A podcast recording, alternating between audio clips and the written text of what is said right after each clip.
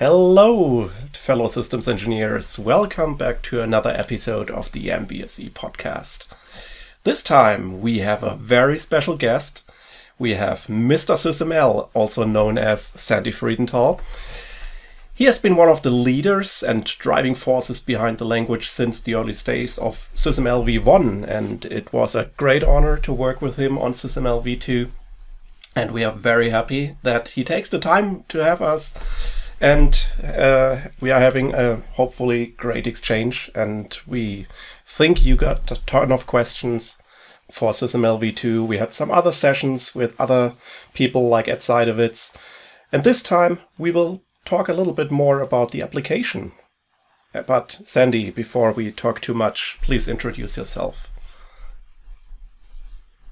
Good afternoon, Christian. Good evening, I guess, where you are.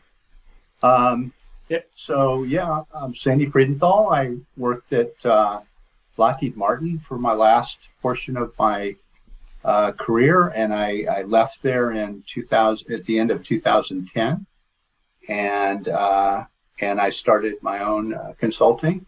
While I was at Lockheed, uh, I basically grew up as a system engineer, and uh, over the last several years, I led up their model-based systems engineering initiative they called it model based system development at the time. And uh, I helped uh, the organizations across Lockheed and the, and the various projects within those organizations. I helped help them in terms of their adoption of MBSE. And uh, we introduced SysML starting back in 2006, uh, five, six, seven timeframe. Um, so I, uh, over that period of time, I've continued to work on uh, evolving the standard, uh, worked through the SysML RTF, SysML version 1 RTF, uh, helped kickstart uh, SysML v2. And uh, here we are today with, uh, as we begin transitioning towards SysML v2. Yeah, great. So thanks, Sandy, and great that you're here in our show. And well, last no two weeks ago two weeks ago SysML v2 was adopted at the omg meeting in washington or reston. So many people ask me what actually does adoption mean? Uh, uh, so is it already there? Is it final? Is it released? Can we use SysML v2 so please tell us a bit about what happened at the omg meeting and what adoption mean. Okay thanks tim. Um, so uh, so basically the the way the OMG process works, the object management group, is they issue an RFP and they're that's done through the OMG. And the RFP contains the requirements, in this case for SysML v2. So define what is it we want from the language. So it took uh, you know a few years to develop those requirements. And that was issued back in 2017, December of 2017 uh, the RFP, you know, came out, was approved by the OMG. And then a submission team uh, takes those requirements and develops a response to those requirements. And they develop a, a submission. And the submission basically is the specification for the language. So they take the initial requirements that, that are in the RFP and they try and develop a specification for the language, which tool vendors can then implement. So the S, the SysML v2 submission team was formed back in 2000, uh, December 2017, right after the RFP came out. And uh, at that, uh, they what they did is they uh, basically came and submitted that set of specifications to the OMG and for adoption. So what happened uh, at Reston a couple of weeks ago is the SysML v2 submission team submitted the specifications for uh, their what they called their final submission. And the intent was for the OMG to approve it and basically uh, adopt, adopt it. But this initial adoption is as a beta specification. So what it means is uh, the the OMG now has the specification. It is it, it is in their hands at this time it uh, it has to go through a few, couple more wickets before it becomes uh, an actual beta specification.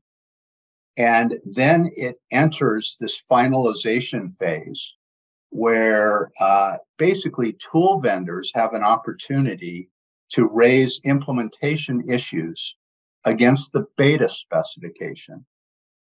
And um, this, uh, and then the finalization task force, which are part of the OMG, then address those issues. And this results in a uh, update to the to the specifications, which then gets uh, basically submitted to the OMG with a final report, gets approved, and at that point, it becomes a formally adopted spec. So I said a lot of things, but bottom line is what happened last week, week and a half ago, is we we started the process of be, this becoming a beta spec, beta specification, uh, which is approved by the OMG, and entering the finalization phase and in approximately uh, a year, year and a half from now, sometime in 2024, we expect this beta spec to become a formally adopted specification, updated and reflect that formally adopted specification. Long answer, but that's what the mm-hmm. process is. okay, great. Yeah, Sandy, maybe you, you can tell us a little bit about um, the SST phase when uh, the users were formulating uh, requirements to the language.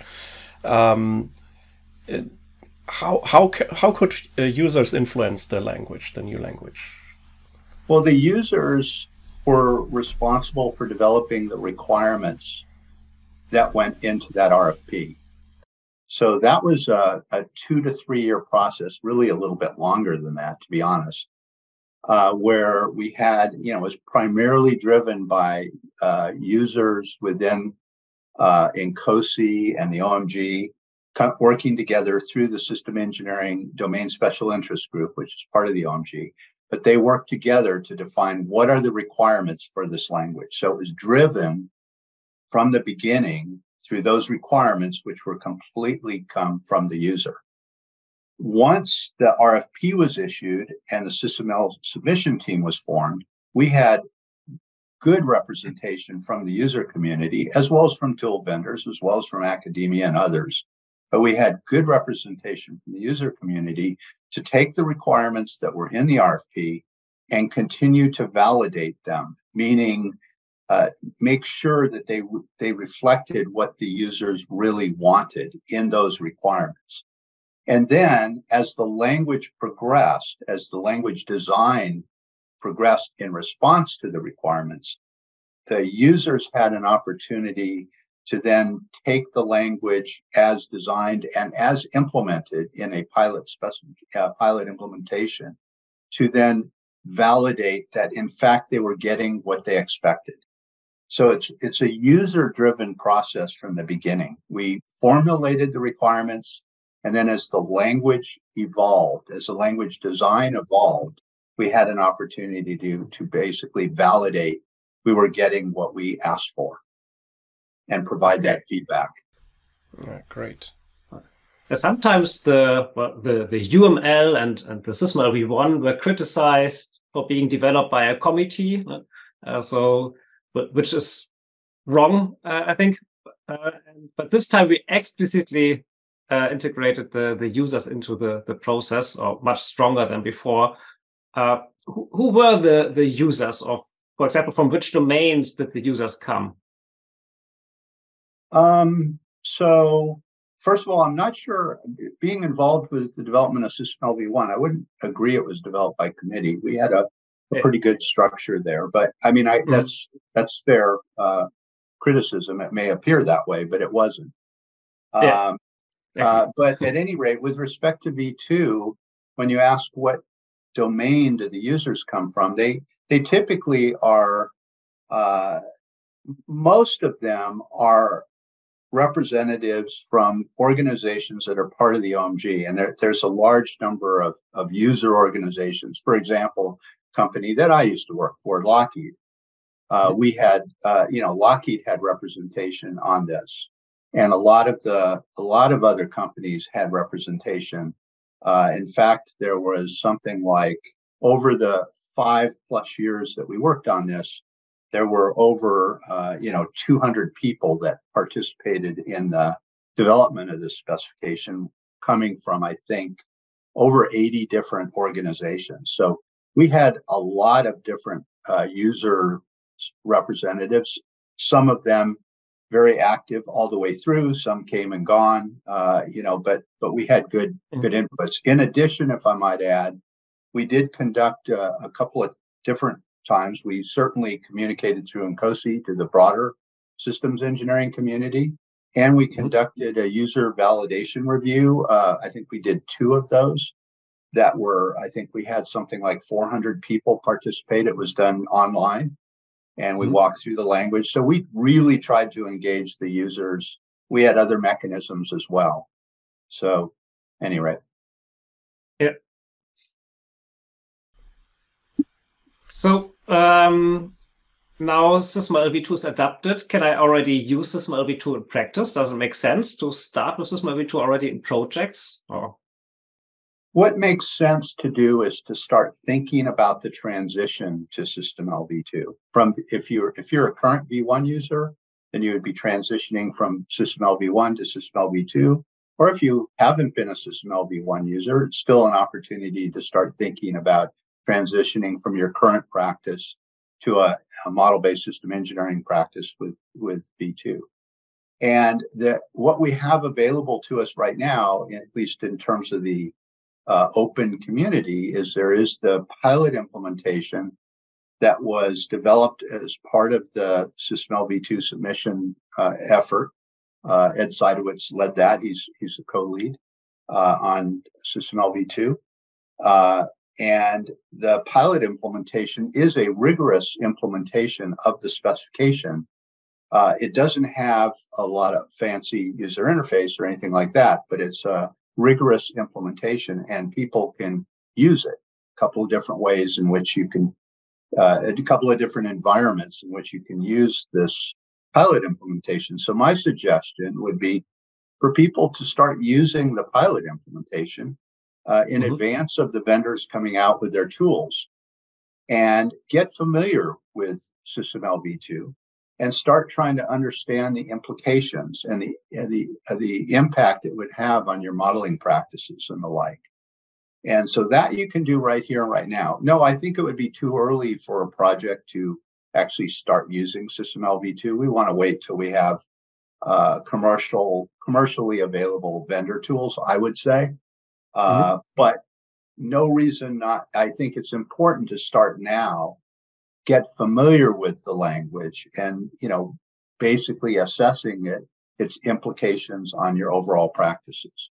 Mm-hmm. Uh, so that's that's what I would recommend. Mm-hmm. Okay. Yeah, speaking of uh, commercially available tools, um, what is your opinion on SysML v2? Will it change the tool landscape, or will there be the same four or five uh, big modeling tool vendors, or is there space for new startups? Well, I think there clearly will be the the current SysML v1 vendors. I anticipate that and have reason to believe that most of those will uh, be developing SysML v2 uh, modeling tools. Uh, but I do think others will join, uh, maybe large companies, maybe startups. Uh, I've seen indications of that. So I do think it's going to change the landscape. And I would say not only in terms of the SysML v2 modeling tools, but because SysML v2 includes the standardized API, I think that's going to motivate an awful lot of other uh, software, you know, other tool vendors, if you will, to uh, look for ways to integrate with the SysML v2 modeling tool through the API and be part of the broader uh, digital engineering ecosystem. And I, I, I anticipate really substantial uh, uh, increases in the number of applications that will be talking to SysML v2 tools. So I think we'll see that mm-hmm. that change in the landscape. Mm-hmm. Yeah, I think a good example is Tom Sawyer. They only provide a visualization tool, uh, which is great. Uh, so things like that. Yeah, I think you're going to see.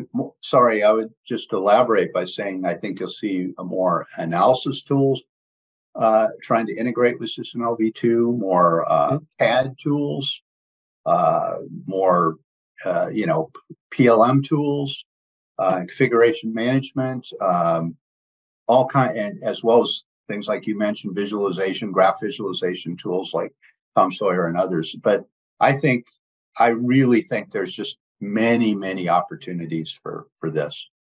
Yeah, yeah.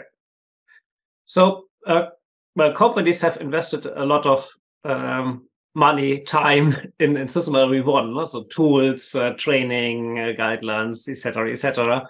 Uh, and now uh, we come with the SysML v2. So how can projects migrate from SysML v1 to SysML v2? So what what are their options? Well, um, I think in, in what I mentioned before about starting the this transition process, this is an opportunity to to improve your practice. And mm-hmm. I think we shouldn't think of this as just a language change and you're just moving from one language to another, but rather as an opportunity to substantially improve your practice. And you could do this incrementally. But I think what SysML v2 does is it, it puts you on an, another level where your ability to evolve can be at a very different rate, high, much higher rate than your ability to evolve with V1. I think there's so much opportunity going into the future. So view this initial step as just putting yourself sort of on this next level of the platform and then being in a position where you can evolve your practice and make substantial improvements, not only in terms of capability, but in terms of quality. And, and I would like to emphasize the quality aspect because you know, I, I see a lot of SysML v1 models, and you know, to be honest, it's mixed. The, the quality is is very mixed, and I think we all ought to think about this as an opportunity to to move to this a level of a much higher level of quality, and then from there look at advancing your practice. There are just many things that we're going to be able to do with V2 that we could not realistically do with V1. Uh, just to name, you know, one example, I think we'll see because SysML v2 is much more precise, um, that we'll have the opportunity, and, and it's got this uh, semantic foundation, that we'll have the ability to apply reasoning that we tried to do with V1, but we were quite limited. I think we're going to be able to apply uh, analysis in terms of sort of logical reasoning about our models at a at a new level. That's not going to happen overnight, but we'll be able to start taking advantage of some of the reasoning tools out there and do some very sophisticated things. That may not be for everybody, but I think for some that may turn out to be incredibly important. And uh, that's just one example. Integrating with more traditional engineering analysis, I think we're going to be able to do a much much better job with that as well. Uh, many opportunities to to really take some significant steps in your MBSE practice. Mm-hmm. Mm-hmm. Yeah. So when you speak of of, of the practice uh, or practicing of, of SysML v2, that it sounds like it, it's getting easier and, uh, and there are a lot of low hanging fruits that people are able to to gather uh, in a very easy way. Is this impression true? And how is it different to SysML v1? Low hanging fruit. Um, it's a good question. Um, I think the first low hanging fruit may be to take your existing models and make them clearer and just make them more understandable. Uh, so I would say that's the, the initial low hanging fruit. Um, I think the the the less the the the next higher hanging fruit will be to you know improve your methodologies and be able to take advantage of this language. I I think we barely started to explore that, but for example, I envision that with SysML v2, there are opportunities to do collaborative modeling that we didn't have with V1. I have particular reasons for saying that. It's a little hard to describe in a, in a few words here. But I do do think that there will be a lot of opportunity to really improve collaborative modeling. What does that ultimately mean? It means that different, you know, whether you're different subsystems working on the model, or whether you're different discipline engineers, uh, reliability engineer, security engineer, performance focused, whatever it is, you all can go on and work, if you will, more concurrently. So it's really a form of concurrent engineering where you're working concurrently on the model and not tripping over yourselves, but working collaboratively, doing your part of the modeling and being able to integrate it into the whole in a more effective way. None of this is easy. This is all going to require you know significant looks at our methodologies, our modeling practices, and discipline uh, system engineering. But these all opportunities. If we are able to successfully do that, then we start to realize the promise of what we used to call years ago concurrent engineering, which is where you can really, you know, speed up the process, get quality in the design, and all of these kind of things, and you know, address downstream considerations earlier in the process. Uh, and avoid having to do rework later. All of those kind of con- th- benefits that you could potentially get get if we can take advantage of this language and improve our methodologies and bring the discipline to this next level. Okay. So sometimes I hear that that people, well, they are a little bit worried because well, the output of the SST team, the specification looks very complicated for people who are not familiar with Vita modeling and so. Um, and then they see the textual notation, which, well, on the first view, if you're not familiar with, with programming, it looks also very complicated.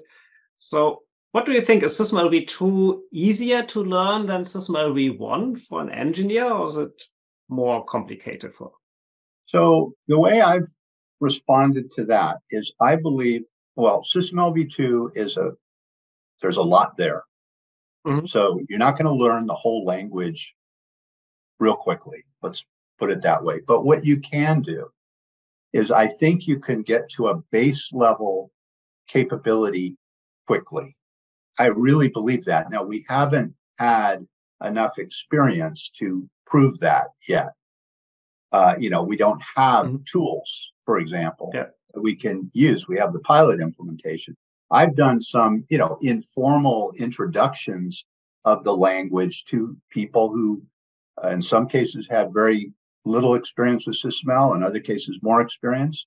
And I can see that learning process is quite quick to get to that base level. So I think you'll be able to get to a base level of, of capability fairly quickly, be productive on, on a on a program pretty quickly.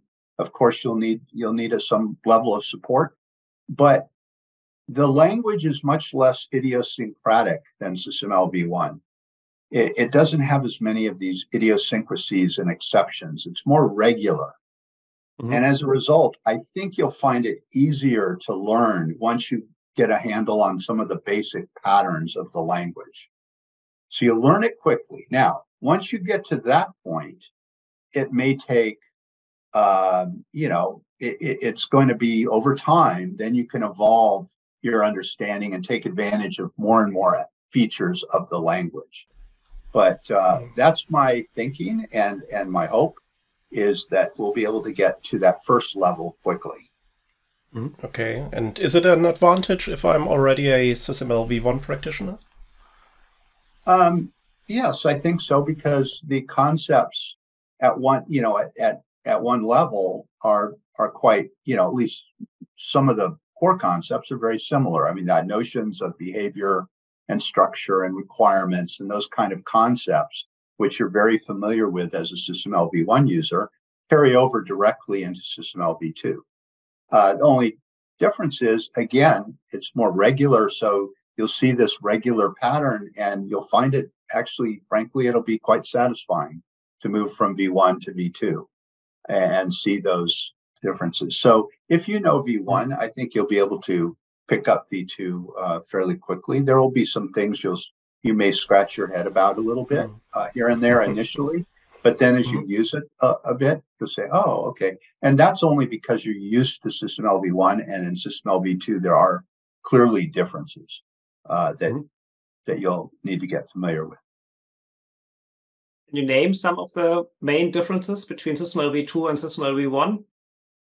So uh, I think the one uh, I think well yes. Um, so I guess from a user perspective, uh, yes. First, yeah. first you'd see the fact that we do have the textual syntax along with the graphical syntax. So we have both, and they're complementary. They're just different re- renderings, different concrete syntax for the same underlying model the same underlying abstract syntax and semantics, but different concrete syntax. So you can look at something textually, you can look at it graphically. If you, yeah, I expect the tools to support. If you make a change in the graphical notation, it would change the textual. If you change the textual, it change the graphical. So those two should stay in sync. That's my expectation from the tools because they are literally representations of the same underlying model. Mm-hmm. Okay, so that's mm-hmm. that's one of the obvious first uh, differences, and uh, can discuss what that does for you. But that that's a big difference. Uh, the other big difference for you know kind of a sticks out right away is the this notion of the definition and usage pattern, uh, and this is this is uh, a, in my opinion a huge improvement and we go from you know there, this notion of definition and usage was in SysML v1 we referred to it but it was informal. Uh, it wasn't you know per se part of the language. The definition and usage concept was there. For example we considered block a definition element and a part property a usage of that block. Mm-hmm. and you could have many different usages for the same definition uh, so you only had to define things once and you could use it many times. And that's a great thing. Uh, but it was applied inconsistently in SysML v1. Um, for example, a part and a, and a block, that's a, a usage and a definition. And we had action and activity. And, you know, we had other things that were in effect similar in the pattern, but they actually didn't work the same. Move over to V2, definition and usage is applied consistently across all the language concepts and it's a consistent pattern. And once you use that ba- you learn that basic pattern it applies to virtually everything whether it's parts or ports or actions or requirements or constraints or this or that or what have you. So across the language you can apply this definition and usage pattern and it provides all kinds of really nice benefits uh, starting with the fact that it's just regular and, and less idiosyncratic than you had in V1, as I mentioned before. Uh, there's many other differences in the language. If you go through, um, you know, concept by concept, there's, you know, and, and, it would take a long time to go through all the differences. But, uh, you know, requirements are are more uh, rigorously defined. We had the notion of, for example, property-based requirements that were introduced in SysML v1 in a non-normative annex. Well, they were designed into the language in SysML v2. So we have any requirement can not only includes a shall statement like you would expect, but you can also specify uh, a constraint expression as part of the requirement that can then be uh, evaluated through analysis to see whether you met the requirement or not, as an example. Mm-hmm. But there are literally, you know, a host of very substantial changes, which I would call them virtually all significant improvements in the language. And mm-hmm. we need time to go through those, and we'll we'll work on that uh, over over time to to make that available. Uh, I, will just finish by noting that we do have um, some training material that came out of the SysML V2 submission team. And in uh, there's both textual training material and graphical training material. In the graphical mm-hmm. training material, which is available open source, there's a goes through the different concepts and you'll see what we call a V2 marker. And that V2 marker identifies something that's different in V2 than was in V1. So it's a good good source mm-hmm. to start seeing a lot of the mm-hmm. differences. Mm-hmm. Okay.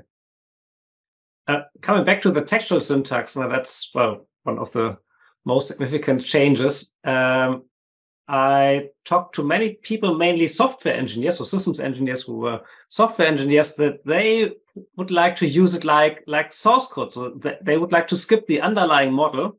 Uh, they have the textual syntax, and then they check in their model, their the text files in GitHub, and that's it. So it's not an intended use, but well, if you don't use need the benefits of an underlying model, uh, it works. It's, it's, a little bit the way the, the Python implementation works at the moment. Um, so, what do you think about those approaches? I, am pretty sure they will c- come up, uh, but I'm not sure if it's a good way. well, I think it's up to the modeler to decide how they, you know, what works for them. I mean, some people, if you come from a software development background, by the way, I do not, mm-hmm. uh, but I actually really like the, the, the textual syntax. Uh, but if you come from a software development background, I, I would assume the textual syntax will be very natural. Uh, mm-hmm. If you come from a system engineering background, like I said, I don't come from a software development. I've developed software for simulations and things like that in years past, but uh, I find the textual syntax to be, I, I believe it's very intuitive for the most part. There are places where it's not. Uh, but for the most part, it's fairly straightforward. I mean, you know, if you're creating a part hierarchy, you have a part and then a bracket, and then you have an indentured part that's nested within the part and another part and another part, and then you can nest parts within that. So you have a parts tree. It looks like a parts tree. Mm-hmm. So it's very straightforward uh, in, in, many cases. Um, so, but I think uh, I think what people will find, I believe, is that the combination of graphical and textual they really are complementary. Uh, when you're looking at a piece of the system, a cohesive piece, uh, the textual syntax is a very efficient way to look at it. And uh, got examples even in the graphical syntax where you look at it and you say, gosh, that's easier to look at textually. It's mm-hmm. it's clear, it's more compact and more precise. On the other hand, if you're looking at cross-cutting relationships that span the, the system, that cross cross cut cross cut the system. Yeah. The graphical syntax is really critical. I, I can't look at a start to look at a large model in a textual form and make sense out of it. I need the graphical representation to uh, understand the system. So I think mm-hmm. people will find the combination to be very useful. That's my sense. Yeah. Okay. Mm-hmm. Mm-hmm. Um, coming back on learning the language, um, is there already other ideas for a certification program for SysML v2 or will OMG handle that somehow? I think there's, uh, there's definitely interest in a certification program. I think uh, one of the challenges we have with the SysML v1 certification program is very hard to keep it current, keep it current with the standard. The standard evolves probably every two years there was a new revision to SysML. And it was very challenging. Uh, frankly, we're not, the certification program was not able to keep up. It's expensive in, in both dollars and time, resources, people in terms of developing the questions, in terms of validating the questions, all of this and getting a good statistical response. So it's a meaningful certification. All of this was really challenging uh, aspect of SysML v1. I'm hoping that we rethink the approach to certification in V2. I consider it to be critical because people, as part of this quality effort that I mentioned before about getting quality in our models, we need to make sure that the modelers themselves are in fact certified to use this language. Uh, so I think that's going to be important, but we have to address this issue with how to keep it current because I anticipate that V2 will evolve perhaps even more quickly than V1 did.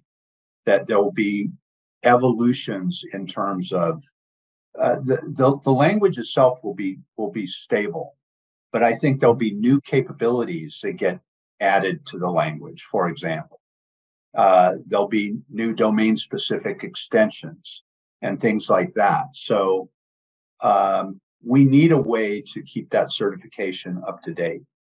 I, I do see, I saw even at the last meeting that there's, you know, they're starting to talk about it, so it will happen. Um, Yeah. But that's going to take time. Yeah. Okay, so whoa, time is up again. It's, uh, it felt fast again, and we could talk longer about SysML v2. Um, but well, I guess we will do more episodes about the new language in the future. Uh, so yeah, thank you, Sandy, um, to be here in our show. And well, our next topic this time is already set. Uh, we will talk about, or we have an episode from our series MBSE Around the World, and this time we visit France uh, with Raphael Faudou. I hope I spelled his name correctly. Uh, he was one of the MBSE co-chairs of the French chapter of INCOSE. Uh, and it will be April 26th, the same time. And well, finally, do not forget Trust us, we are systems engineers.